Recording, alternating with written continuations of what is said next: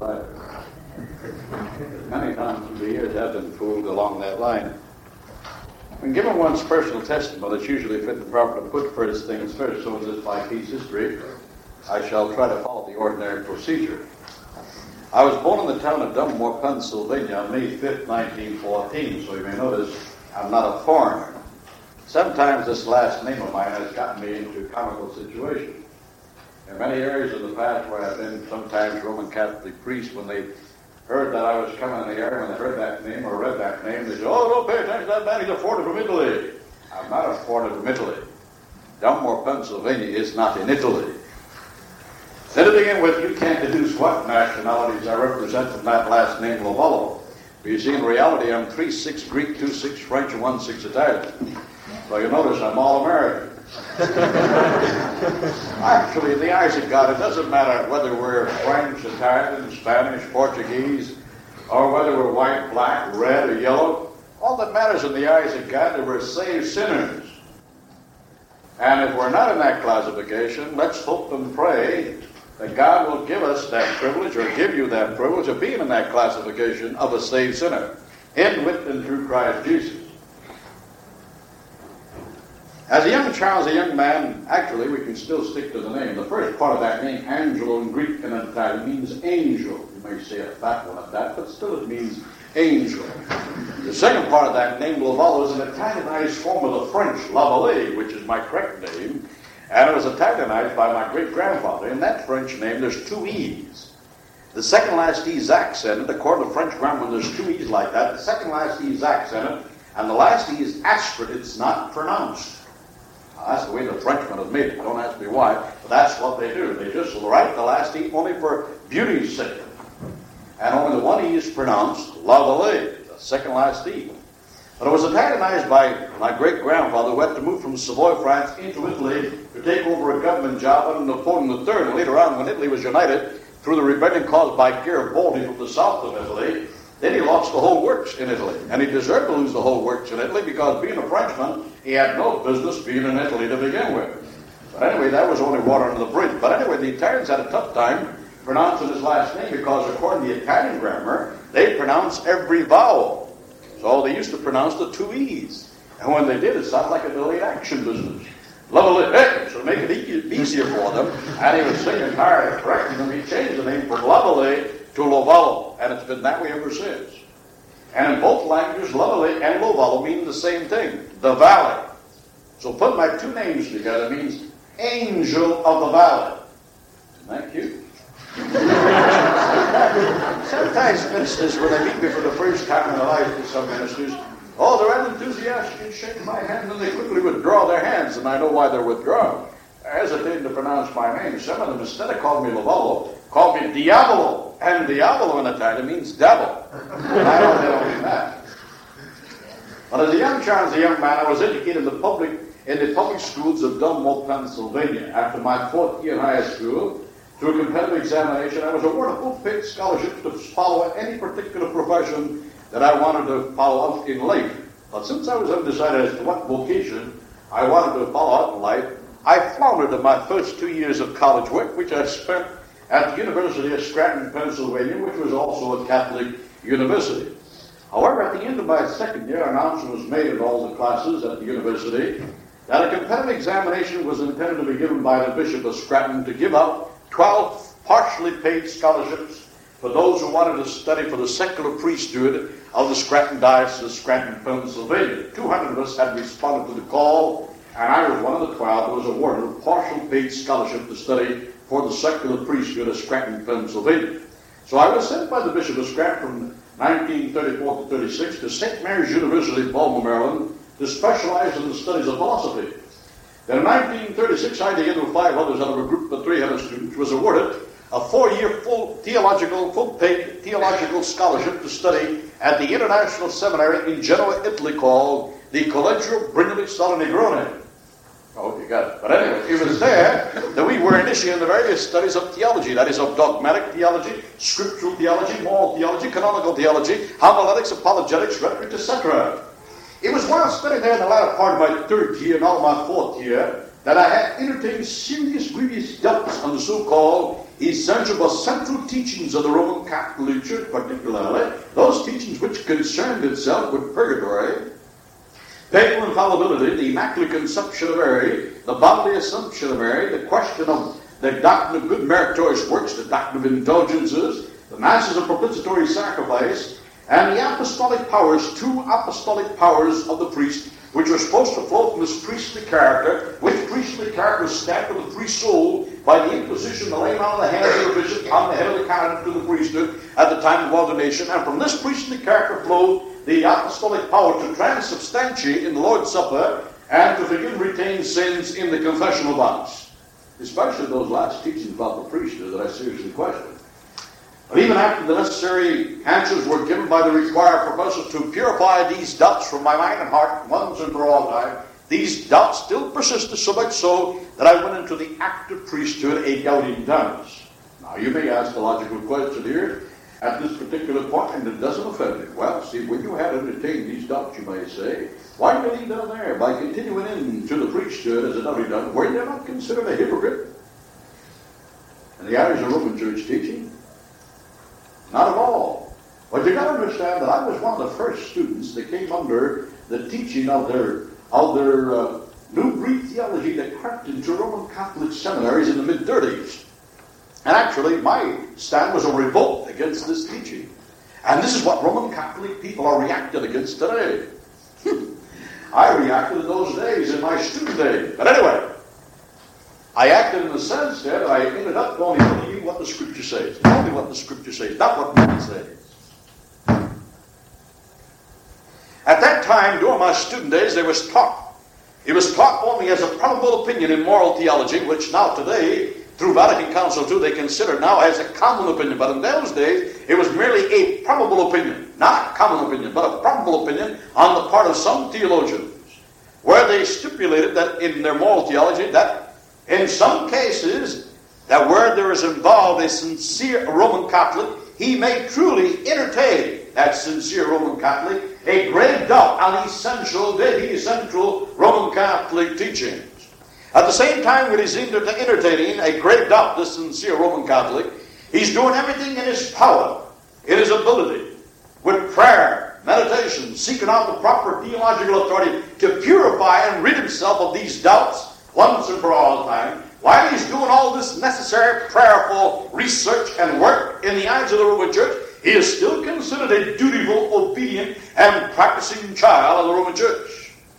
But once he comes to a fixed conclusion, as the result of his prayerful uh, work, and meditation, and research, even if that fixed conclusion is diametrically opposed to essential Roman Catholic Church teaching, then in conscience He's bound to stand by his fixed conclusion and be responsible to God alone, even though automatically by canonical law he's cut off from the body of the Roman Church, but in the end uh, he's not cut off from the mystical body of Christ.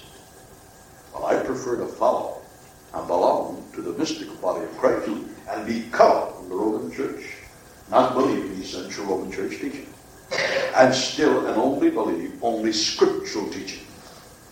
And that was my peace and solution of conscience. So I was ordained as a doubting Tamilist priest at the college chapel in Genoa, Italy, on 181940. By the auxiliary Bishop of Genoa, by the name of Cassese and returned to the United States of America on June 10, 1940, and served eight years as a doubting Thomas priest. After being in the priesthood a few months, the stimulus was, was provided for me to eventually leave the Roman Catholic priesthood. What was it? My disbelief in the teaching of the Roman Church on its priesthood. Now, here's where I want the back for you. Yeah, that's not important. That's all right. You can still time. Now, while there's uh, a, he's getting the blackboard, I can digress here a bit and give you an idea what the Roman Catholic Church teaches on the question of the priesthood. Many people are not aware of the teaching of the Roman Church on the priesthood. I would say of all the teaching, of the Roman Church, the most central teaching is its teaching on the priesthood.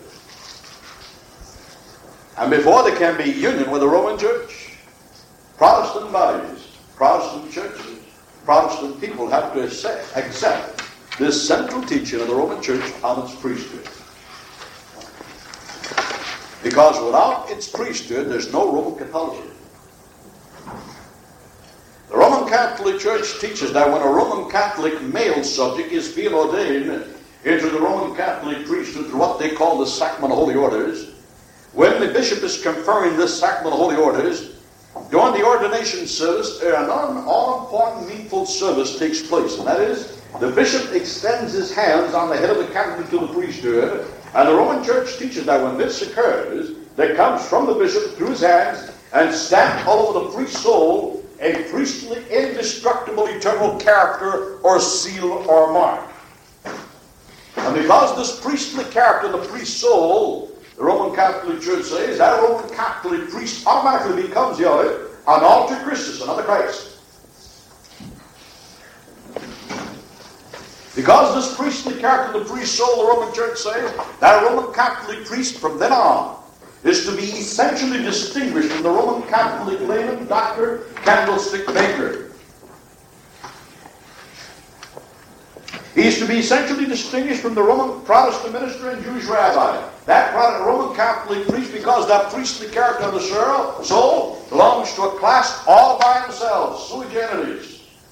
But they don't in the universal priesthood of believers like you and I believe, in which there's no essential difference of kind as long as you become a saved sinner. There's no essential difference of kind between the minister and the layman. We're all saved sinners. We all equally belong to the universal Christian church. We all equally belong to the disciple of Christ. We all are equally members of the royal priesthood of believers. But no, not with him.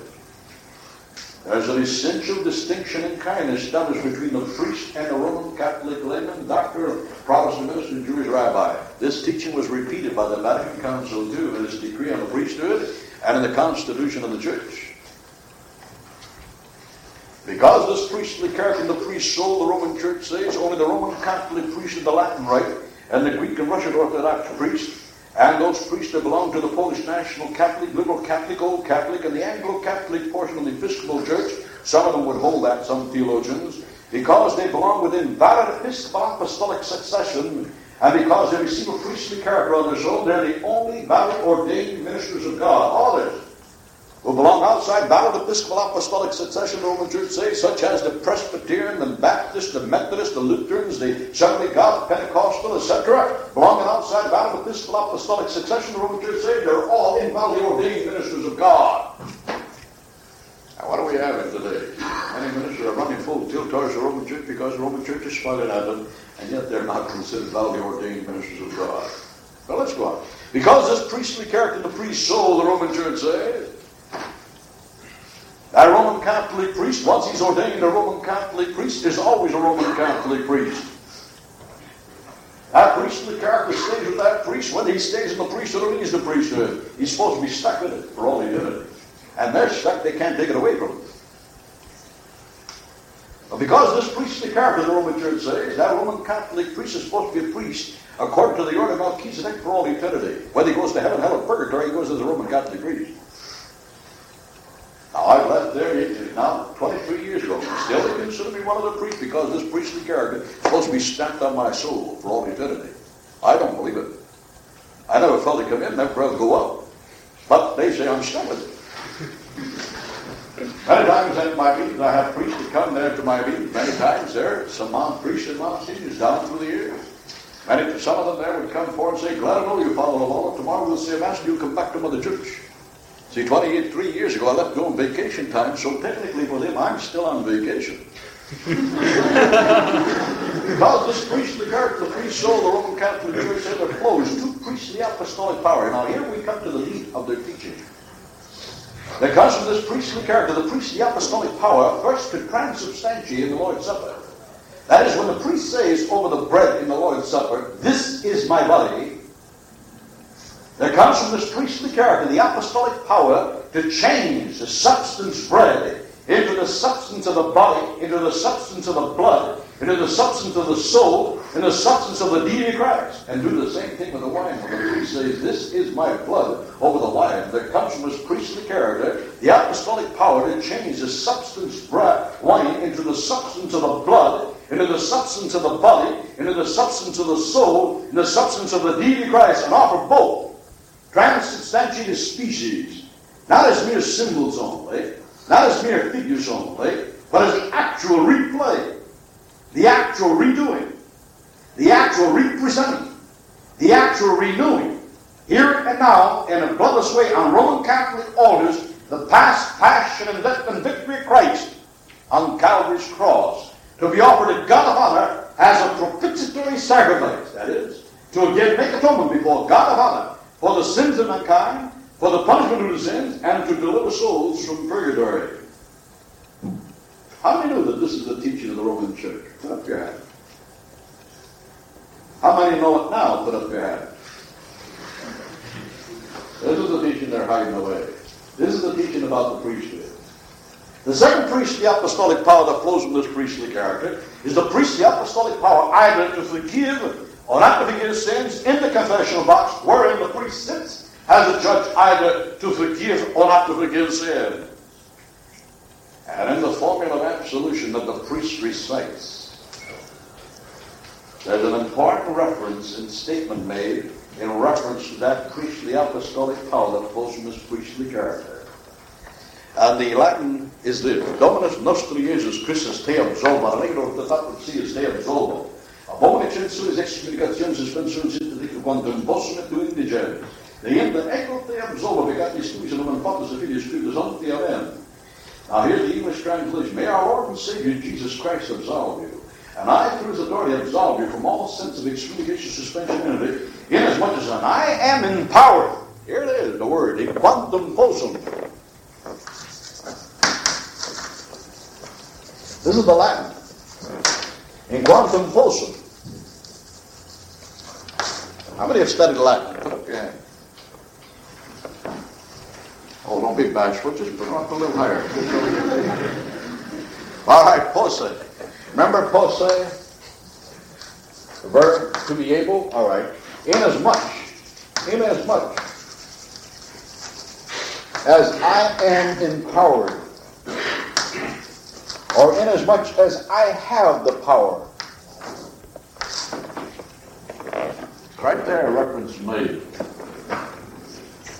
to the power the priest has coming from his priestly character, either to forgive or not to forgive sins confessed to the priest in the confessional box. This is the teaching that I seriously question. Now, you might say, well, now, how did you how did you work your way out of this problem, this difficulty, on the question of the priesthood? Well, first I tackled the very scriptural text that they used to try to prove first the priestly character business, and then we went to the other famous text, which I forgot to read, pardon me, uh, the text there from John, which I should have opened there my discourse with, but we'll do that later. Let's first go to 2 Timothy chapter 1, verse 6. This is the text that they try to use to prove that uh, Paul indirectly is referring to the priestly character of the Roman church priest. 2 Timothy chapter 1, verse 6. once I went to these scriptural texts and found out that either they were misinterpreted, mistranslated, and thus they have ended up with the wrong uh, teaching, I had to make a decision, and that was to really seriously study the scriptures and only the scriptures and find out what Christ wanted me to believe. And ground myself only on that basis, on that word, and come to a fixed conclusion on Christ and Christ as only my Savior. But anyway, let's go on. 2 Timothy chapter 1 reads thusly, verse 6. For this reason I admonish thee to stir up the grace of God which is in thee by the laying on of my hands. Now, this is the way this Roman Catholic Bible here reads. This is the Arch Confraternity edition of the Roman Catholic Bible. I always use the Roman Catholic Bible in my work because when comparing the two Bibles, the Protestant Roman Catholic Bible, substantially they're the same. But be careful regarding the uh, Old Testament because there the, put, the Roman Church puts the apocryphal Greek histories in there, seven books that don't belong there. It was the Council of Trent in the 16th century that added these books to the Roman Catholic Bible, but before that time they did not have it. But anyway, let's go on. Now, what the Roman Catholic Church allows its dogmaticians to do is only use those words that's necessary to fill up the Roman Catholic teaching about the priesthood. And what do they do? They latch upon the phraseology only, and they argue this way. When Paul said to Timothy the grace of God which is in thee by the laying on of my hands. All he was doing here, Paul, is referring indirectly to the priestly character that sat in the priest's soul by the laying on of the hands of the Roman Catholic bishop at the time of ordination. In other words, what they're trying to say that the grace of God of Paul and the priestly character of the Roman Church are one and the same thing here. Are they? Now, in order to arrive at the at the fixed definition of terms here, we've got to do what Roman Catholic popes, beginning with Pope Pius XII, has recommended Roman Catholic theologians to do ever since 1943 through the encyclical Divina Flatu.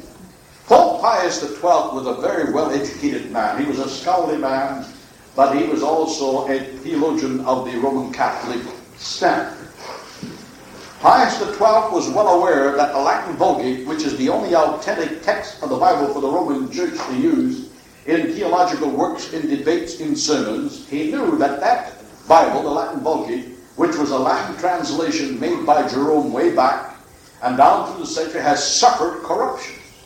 That different copyists, human translators, and uh, human copyists tampered with the Latin Vulgate of Jerome Many Roman Catholic people don't know this. Down through the century, from the 4th century on, down through the centuries, after century, some of these copies began to change some of those words around and started injecting their own ideas.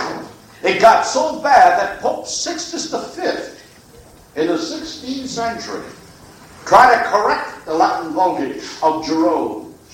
And he says that he came upon over 2,500 erroneous renditions of the Latin Vulgate of Jerome. Pope Clement VII succeeded Pope Sixtus V, and he corrected 3,000 more erroneous translations. Just imagine, over 5,000 corrupted renditions have appeared in the Latin Vulgate of Jerome from the time of Jerome, the 4th century, to the 16th century.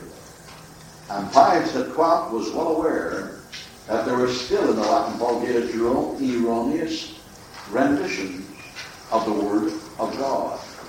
And that's why he urged Roman Catholic scriptural scholars don't be satisfied with the Latin Vulgate. Don't stick by the Latin Vulgate alone. Go to the original sources. Go to the original scriptures. Go to the copies of the original scriptures the Alexandrine version, the Vaticanus B, the Synoptigy, and find out what was the real word, the original word used by the inspired human writer, like Paul. Find out what was the precise shade of meaning behind that word. Let's do that. Let's go to the original text of Paul. Paul wrote here in the Greek language. And in that original Greek text, we find that the word for grace of God used by Paul is charisma. Charisma. Now, you've probably seen a lot of the English word being used there in the past few years. Charismatic. Charismatic. That word charismatic comes from the root word in Greek, charisma, which was used by Paul in this instance, 2 Timothy. Now, charisma translates from the Greek into English either grace of God or favor of God. Either grace of God or favor of God. But never according to philology, which is the study of words, never in the history of the word, for the first 300 years, never in the history of the word charisma did it convey the mean priestly character, which the Roman Church has never been able to prove. Never did it have the mean priestly character. The expression priestly character in Greek would take two words character of a priest, character, our English word character comes whole and entire from the Greek word character, character. It's written the same way in English and in Greek. Character of the priest. It's in the genitive case. I. E R O S I S. That's the word that means of the priest. Character. Now, Paul meant priestly character. He would have used the expression two words. Character and eudosis for priestly character, but he didn't. He did not use character, know, priestly character. He merely used the word charisma, and charisma translates either grace of God or favor of God. have not priestly character. So they don't have any scriptural basis for their priestly character. Now, we come to the next important text, and that is John 20. Uh, let's read from verse 19 to 23 as a starter.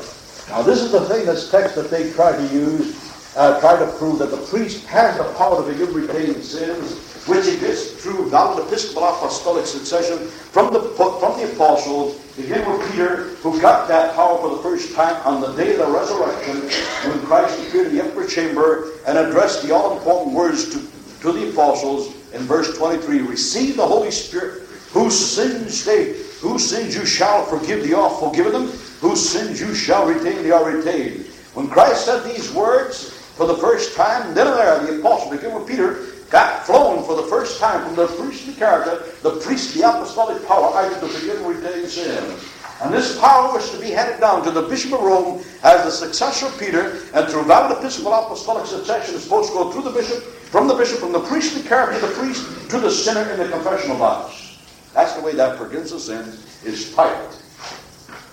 How many knew this? Put up your hand. How many know now? Put up your hand. Good. Well, now let's read this text. Let's find did Christ address these words to the apostles, the apostles alone? The Roman Church says yes. That Christ on this day of the resurrection addressed these words to the apostles, the apostles alone. All right, then let's see if the Roman Church teaching us there. Does it say that they got then and there the power to forgive retained sins for the first time? The power to retain, to forgive and retain sins committed after baptism. Sins committed after baptism. Did they get this power to forgive and retain sins committed after baptism? Let's see if it's there. Does it say there that they were supposed to hand down this power to retain sins committed after baptism to the Pope of Rome? And then from the Pope through episcopal apostolic succession to the priest, and from the priestly character of the priest to the sin the confession box. Let's see if all this is there. Let's begin with verse 19. Now, when it was late that same day, John 20, verse 19.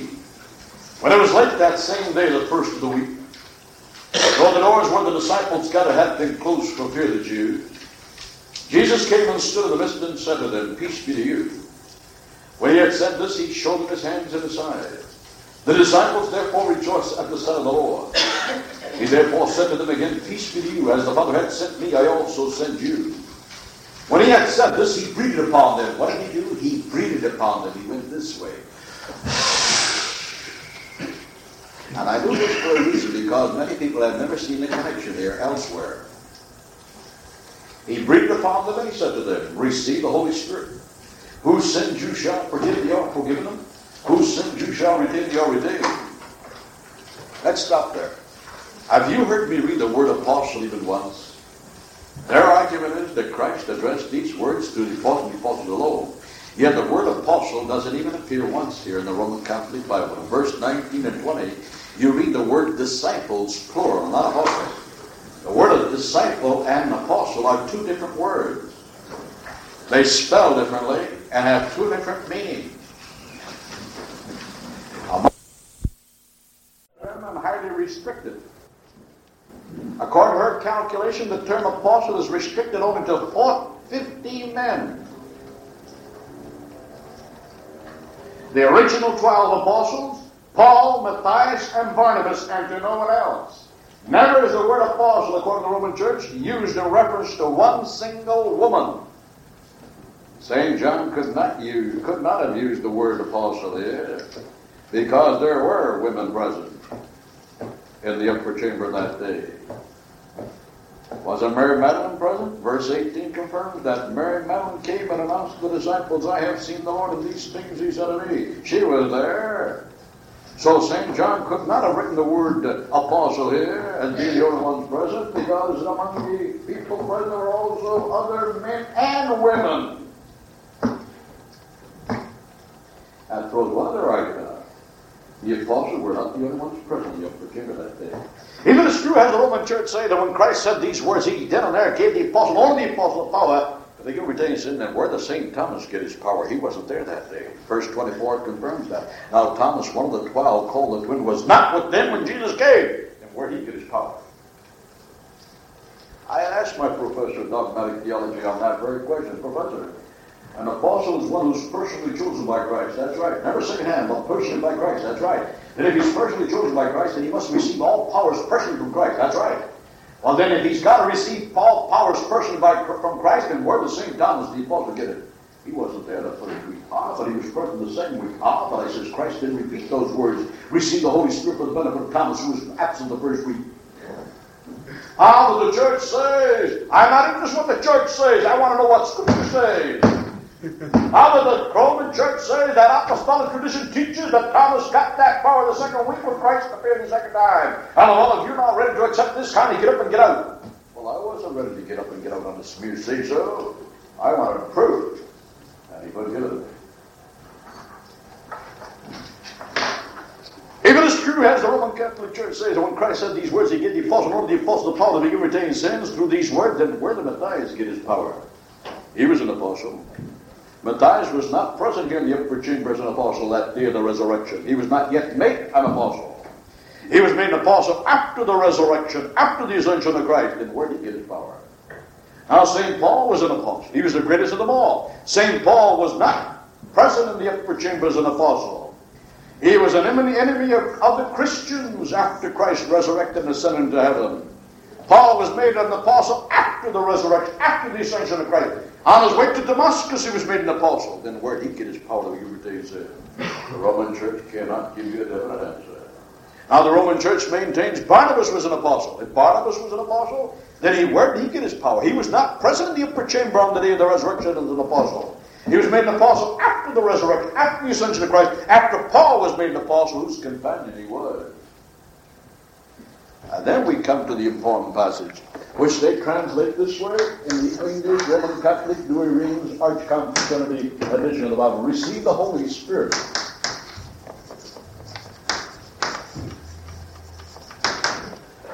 Whose sins you shall forgive.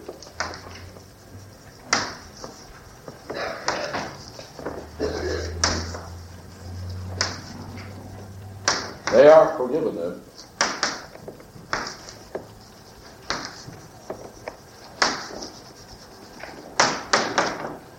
Whose sins you shall retain.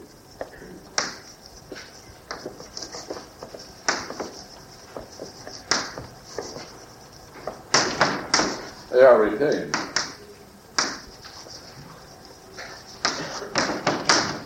Now you notice, they put the verbs in the first part of the relative clause. Shall forgive, shall retain. They put the verb in the future tense.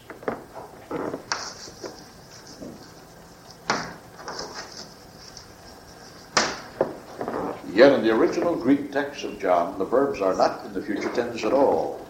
Since you have a relative clause here, you have what they call an indefinite relative clause. Indefinite relative clause which takes what? The present subjunctive. The verbs in the original Greek text of John are in the present subjunctive.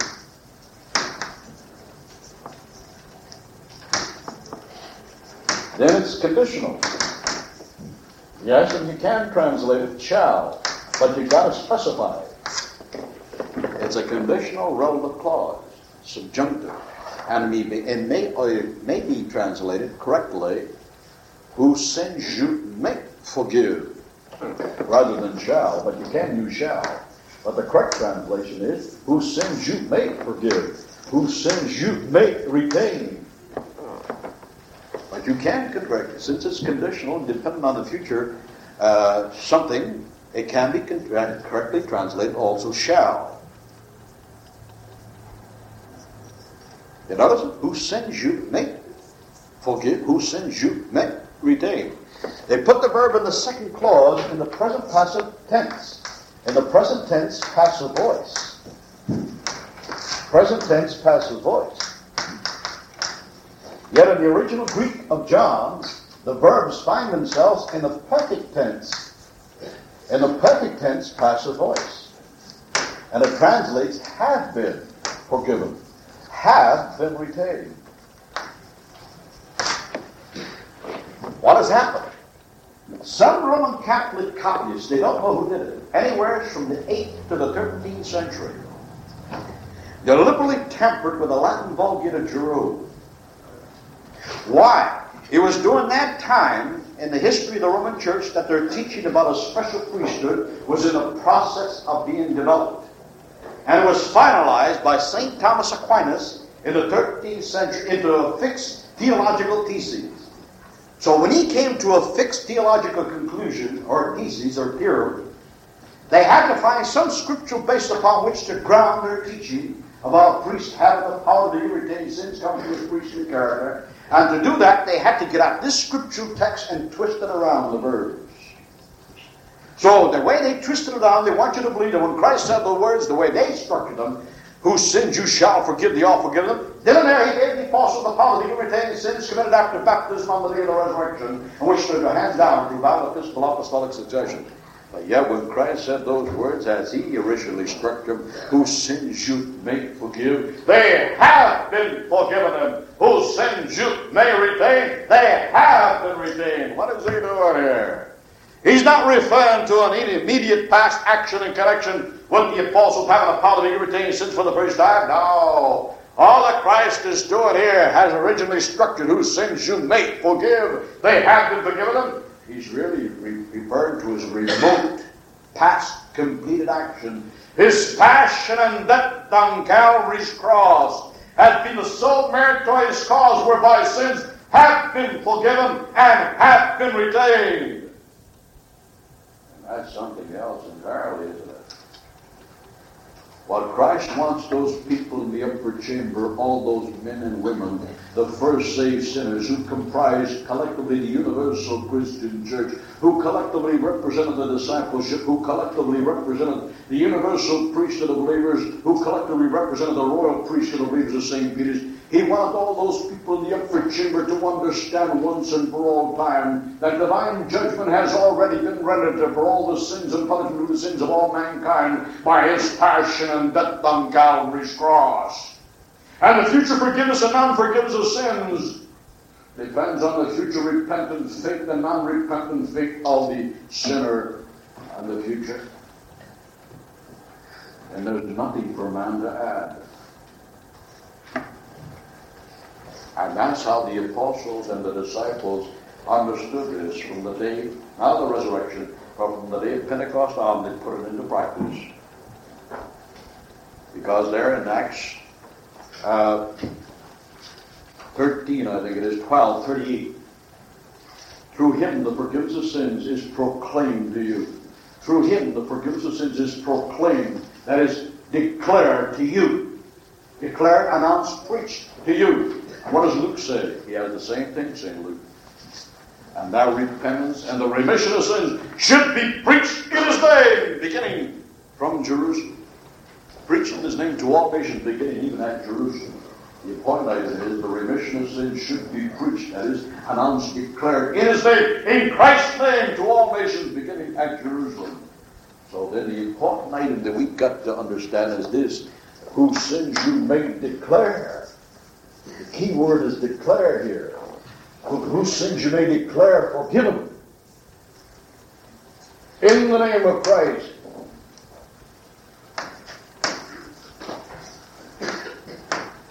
To repentant sinners.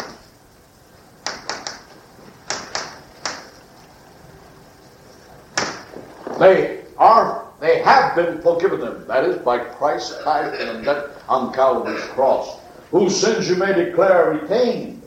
Declare retained. In the name of Christ. To unrepentant, unrepentant sinners.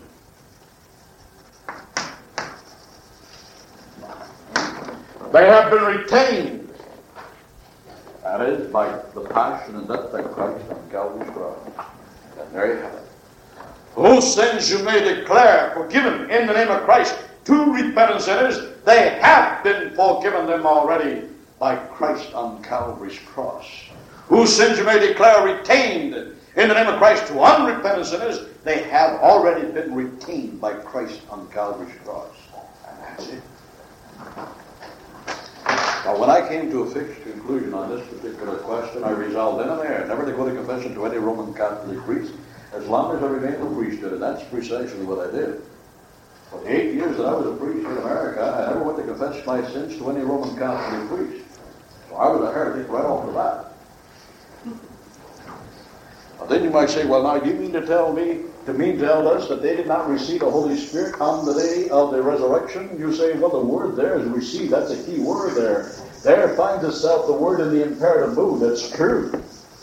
The word there in the English translation finds itself there, receive there, the Holy Spirit receive, finds itself in the imperative mood.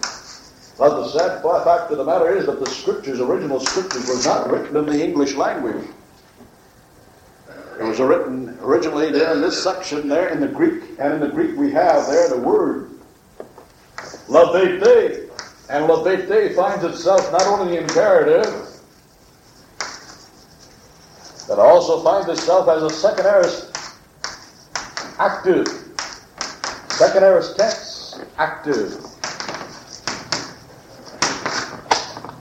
And when the second aorist imperative is used like the aorist subjunctive and the present subjunctive, it does not denote a point action, an action that will take place here, now, immediately on this very day of the resurrection. It denotes an action that's futuristic, that will happen sometime in the future.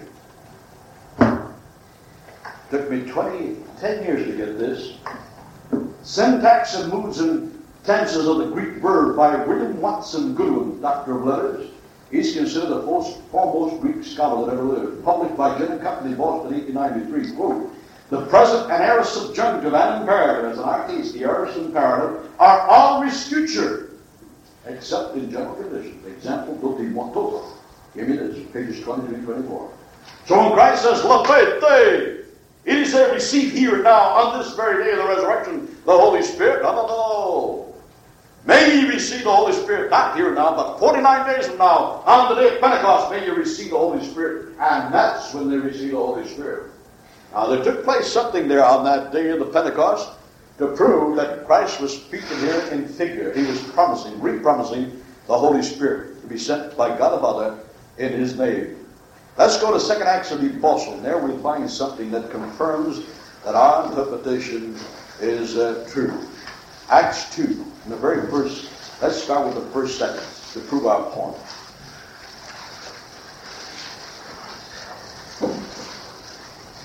First sentence. And when the days of Pentecost were drawn to a close, they were all together in one place, and suddenly there came a sound from heaven as of a violent wind blowing. Remember Christ on the day of the resurrection, he breathed upon them What does this breathing of Christ refer to? It referred to 49 days from now to the violent wind that, that would accompany the descent of the Holy Spirit upon the disciples. That breathing of Christ was a figure of speech on the day of the resurrection that would point to something that would happen 49 days from now on the day of Pentecost. That the Holy Spirit would descend upon the disciples accompanied by a violent wind blowing. How many have connected these two incidents before? How many see it now for the first time? Put up there. Good. So that meant that he was merely re-promising the sending for the Father from the Father, the Holy Spirit. And that's when they got the Holy Spirit, was on the day of Pentecost, not on the day of the resurrection. And Paul, Peter, whom the Roman Catholic Church makes their first pope, confirms this. And when he got up to speak there Remember on the day of the resurrection, on the day of Pentecost, what does he say in verse 32? What does he say? This Jesus God has raised up, and we all are witnesses of it. Therefore, exalted by the right hand of God and receiving the Father, the promise of the Holy Spirit, he has poured forth this Spirit which you see it here. Even St. Peter, whom they make their first book, testifies that he got the Holy Spirit here on the day of Pentecost, not on the day of the resurrection. But they never refer to this verse because it's against it. But all important, what Peter did there when he was endued, indwelled, in, uh, indwelled with the Holy Spirit in that day, infilled there with the Holy Spirit, what did he do? He preached. He got up to preach what? He preached the good news, the gospel record about Jesus Christ. And that gospel record proved to be, for those present, for many, for 3,000 at least, the power of God unto salvation. Verse 37, we have this. They came under conviction. They personally accepted their Christ as their Savior. Now, in hearing this, they were pierced to the heart and said to Peter and the rusty apostles, Brethren, what shall we do? Now, Peter, here's where he should have come in with Roman church. He said, All right, boy.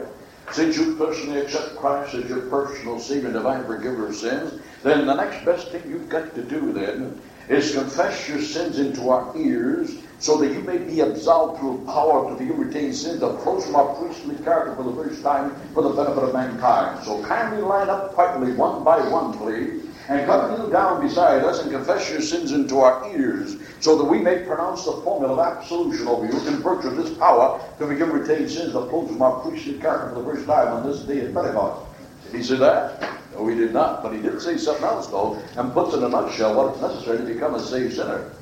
But Peter said to them, Repent and be baptized, every one of you, in the name of Jesus Christ, for the forgiveness of your sins, and you will receive the gift of the Holy Spirit. For to you is the promise unto your children, and to all who are far off, even to all whom the Lord our God calls to himself. Verse 41. Now they who received his word were baptized, and there were added that day about 3,000 souls. Well, where's this sacrament of penance that they, they talk about? Where's this power to forgive retained sins that they teach? It's not here at all. But Paul Peter does put in a nutshell four things that are necessary to become a saved sinner. First, personally accept Christ as your personal Savior. Personally accept through faith Christ as your personal Savior and divine forgiver of sins. Repent, metanoia. Metanoia involves two actions. Confess your sins to Christ alone because Christ alone died personally on Calvary's cross for your sins and the punishment of your sins. Now, once you confess your sins to Christ alone, then have the firm resolution in your whole mind, heart, in your whole being of a being, a, being spiritually changed. Turn away completely, make a complete circle. Completely turn away from the flesh, the world, the devil, and sin, and turn around towards Christ, and from here on until death, love, honor, adore. Trust Christ alone as your personal Savior. Trust Christ alone as your personal Redeemer. Christ alone as your divine forgiver of sins. And to prove it, you have a truly repentant faith. Be baptized. And yes, fourthly, you too shall receive the special indwelling of the Holy Spirit. That's what he preached that day how to become a Satan. Well, when I came to this fixed conclusion there that the Roman Church teaching was not even proved by the Roman Catholic Scriptures about the priest having special power to forgive retained sins, I resolved, as I said before, then and there never to go to confession to any Roman Catholic priest, which I, uh, which I did not do. And uh, but the overriding question that I have to satisfy for my own conscience and conviction is this all right, since the priest does not have a priestly character nor a power to forgive retained sins, then to whom do I go to confess my sins and why? Does the Roman Catholic Bible answer that question? Yes, it does. I eventually found the answer to that question. To whom do I go to confess my sins and why? And it's found in verse 9 of the first chapter of the first letter of St. John, where it reads in the Roman Catholic Bible, If we acknowledge our sins, he is faithful and just to forgive us our sins and cleanse us from all iniquity. Now, to whom does the third singular pronoun he referred to in this sentence? Does it refer to a pope, bishop, or priest, or even a minister? No, it does not. St. John never heard of it. They came after his time.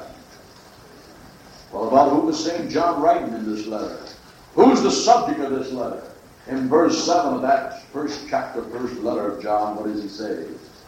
The blood of Jesus Christ, his Son, cleanses us from all sin. Then that he, in verse 9, is Christ Jesus. Then the obvious sense is, if we acknowledge our sins to Christ, he, Christ, whose blood cleanses us from all sins, is faithful and just to forgive us our sins. Well, I prefer to follow St. John, who is inspired by God the Holy Spirit, tell me to whom to go to confess my sins Christ. Why? Because Christ, whose blood cleanses us from all sin, is faithful and just to forgive us our sins. And I take him at his word. Christ is not only man, but also God. And when St. John, under the inspiration of God the Holy Spirit, tells me that He is faithful and just, Christ, who's not only man, but also God, I believe it wholeheartedly with my heart. that He is truly faithful and just to forgive me my sins. Because if I didn't take Him at His word, then I would be making God a liar. God is no liar. He is truly faithful and just. And take Him at His word, then I have the positive assurance that I'm perfectly forgiven my sins by Christ, my perfect Savior, who died on the cross, the Calvary's cross, of perfect passion and death, to obtain for me the perfect forgiveness of sins from God the Father, which is personally applied to me by God the Holy Spirit.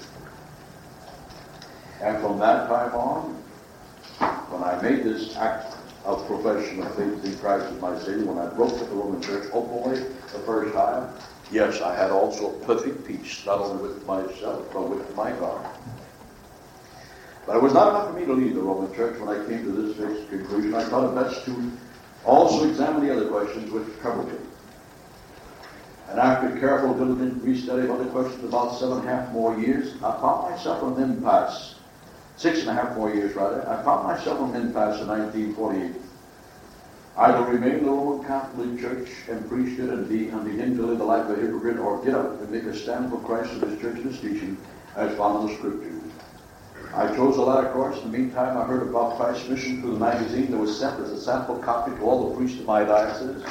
I got in contact with the mission. I told them it was an organization much to my liking. I offered them my service. Was quickly accepted, and we worked out the offices, offices of Christ's mission ever since 1948.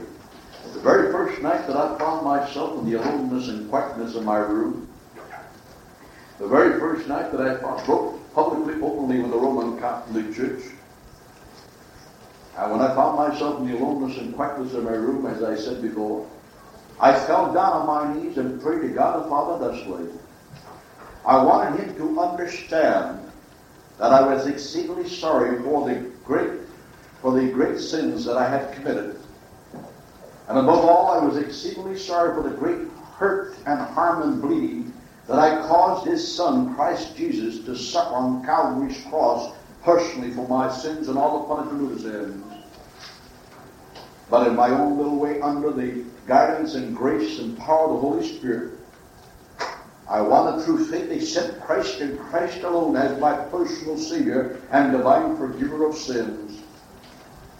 And to me, show there that I meant business, that I was willing to die for this faith in Christ as my personal Savior and divine forgiver of sins. And as long as there was life in my body, I pray that He would send forth His Holy Spirit with the necessary grace and power to enable me to go forth and preach the glorious redemptive gospel of the forgiveness of sins in the name of Christ, and thus be able to establish the kingdom of God, which is nothing but the presence of Christ, not only all over the world, but in the hearts of human beings. You know, as I prayed thusly, I felt as though the chains that once bound me to Romanism completely fell away, and they came into my mind and heart at peace and understanding that I had never experienced before. To give an illustration part of that time, because of the many doubts and troubles there that I had suffered over the, uh, the different doubts that I had entertained about Roman Catholicism, if I had gotten two hours of sleep in 24 hours for the eight years I was in the priesthood, I would have been doing good. That night, after I prayed thusly and had that first experience of a perfect peace and understanding with myself and with God, I went to sleep at 11 o'clock that night, and I had to be forcibly awakened the next afternoon at 3 o'clock. That's how peacefully I slept for the first time in eight years. Yes, my dear friend, from that time on, when I had that experience, that perfect peace and understanding, not only with myself, but with my God, I feared no man from that time on. I feared no misadventure, not even death itself. On June 22, 1965, death almost struck me down completely. I came down with a massive coronary. The way the Jewish cardiologists called it, it was a massive myocardial infarction. One hour after I had been in the hospital, the Jewish cardiologist called my wife aside and told her, he says, My dear woman, he says, after looking at the x rays of your husband's heart, he says, I must inform you, he says, he has a fatal heart attack. He's got the cut the size of a 50 cent piece right on the top of his heart, where the big artery connects with the heart. There's a cut there the size of a 50 cent piece, and from that break, from that cut, there's blood constantly flowing out. He says he'll hemorrhage to death within eight hours. He's got a fatal heart attack. So the only way we could stop that bleeding is go in there, cut that chest open, and sew up that heart. He says, we couldn't even get to the heart in time. He would die of the night. So please, be a good actress. Should you return back to his bedroom, kindly do not cry. Because should you cry, and should he see your tears, he might become emotionally upset and he will die sooner than the eight hours we give him to live. So please be a good actress and don't cry. Well, my dear friends, God took a hand like his. I remained in oxygen tent five days and five nights struggling for my breath. On the sixth day, I sensed that God was healing me. Matter of fact, I was taken out of the intensive care unit and placed in another part of the hospital, which was for non-intensive care patients. Nine o'clock that morning, the Jewish cardiologist came to visit me. He entered the room, approached my bed, afterwards sat at the edge of my bed and stared at me. After staring at me for a while, he began talking. He said, man, start smiling. I'm glad to see you alive today. Six days ago, he said, I would have given you a plug for your chance of survival. He said, now man, he said, I want you to understand, he says, I'm a Reformed Jew, not an Orthodox Jew. But even as a Reformed Jew, he says, I believe in God. I believe in God. He says, I believe that God can work miracles. He did so in the past, so can he do today. And he did in your case. You had only one chance out of a thousand of surviving. Medically, he says, I didn't do anything to save you. He says, somebody upstairs loves you. He wants you to live. This is one case I will write down my medical case history to in a